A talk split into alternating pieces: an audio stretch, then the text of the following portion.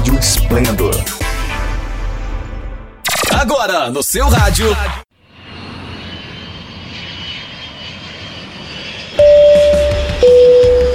Está no Aro! Dicas de viagem do Melhores Destinos. Trazendo sempre uma nova dica de lugar para visitar, atrações, roteiros, restaurantes, hotéis e passagens. Tudo para você viajar mais e melhor, pagando menos. Você ouve aqui no Dicas de viagem do Melhores Destinos.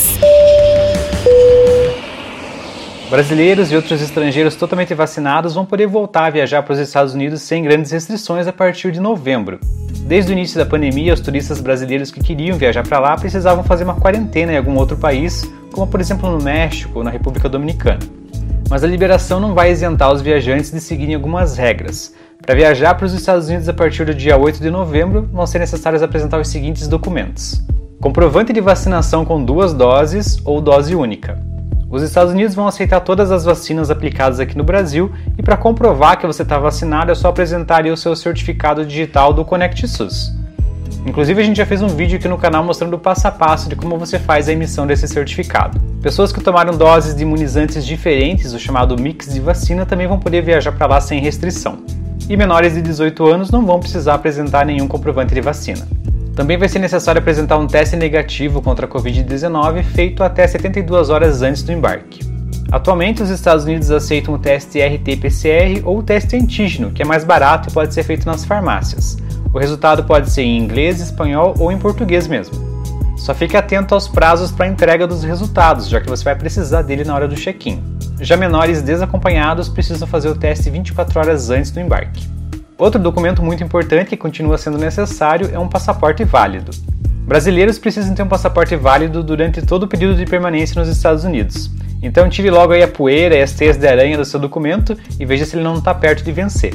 A emissão de passaporte aqui no Brasil já foi normalizada e você consegue emitir um novo documento em poucos dias. E se você ainda nunca fez esse documento, não sabe por onde começar, a gente tem um vídeo aqui explicando passo a passo para fazer o seu passaporte brasileiro. Eu vou deixar o link aqui no card e também na descrição. Outra coisa fundamental é ter um visto americano válido. O visto americano tem que estar válido no dia da sua entrada nos Estados Unidos. Então não tem problema se ele vencer ali no meio da sua viagem ou tiver com a validade perto de vencer. Mas fique atento a eventuais mudanças de voo que podem acontecer nas companhias aéreas, porque se você está com visto ali perto de vencer e a companhia adiar o seu voo, aí você pode ter problemas. A embaixada e os consulados dos Estados Unidos voltaram a emitir os vistos normalmente agora em novembro, mas como muita gente ficou esperando para tirar o visto ou para renovar, então a procura está sendo grande e pode ser difícil conseguir uma data próxima.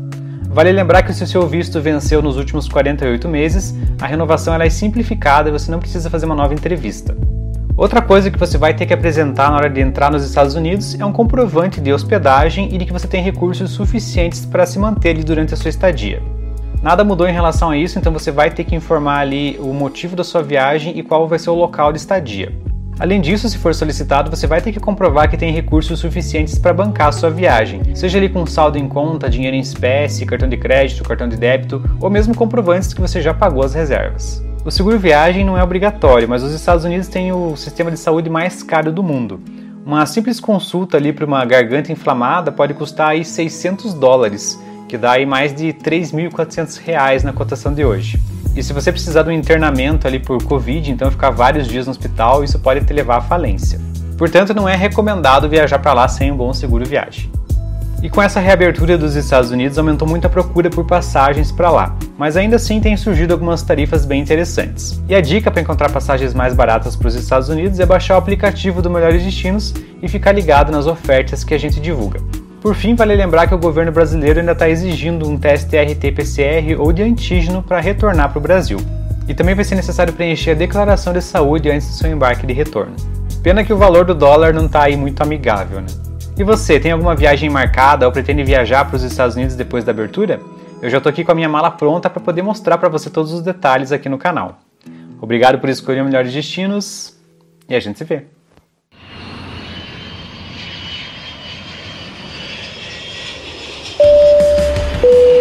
Você acabou de ouvir Dicas de Viagem do Melhores Destinos. Tudo para você viajar mais e melhor, pagando menos. Você ouve aqui no Dicas de Viagem do Melhores Destinos. Se liga aí, a qualquer momento tem mais.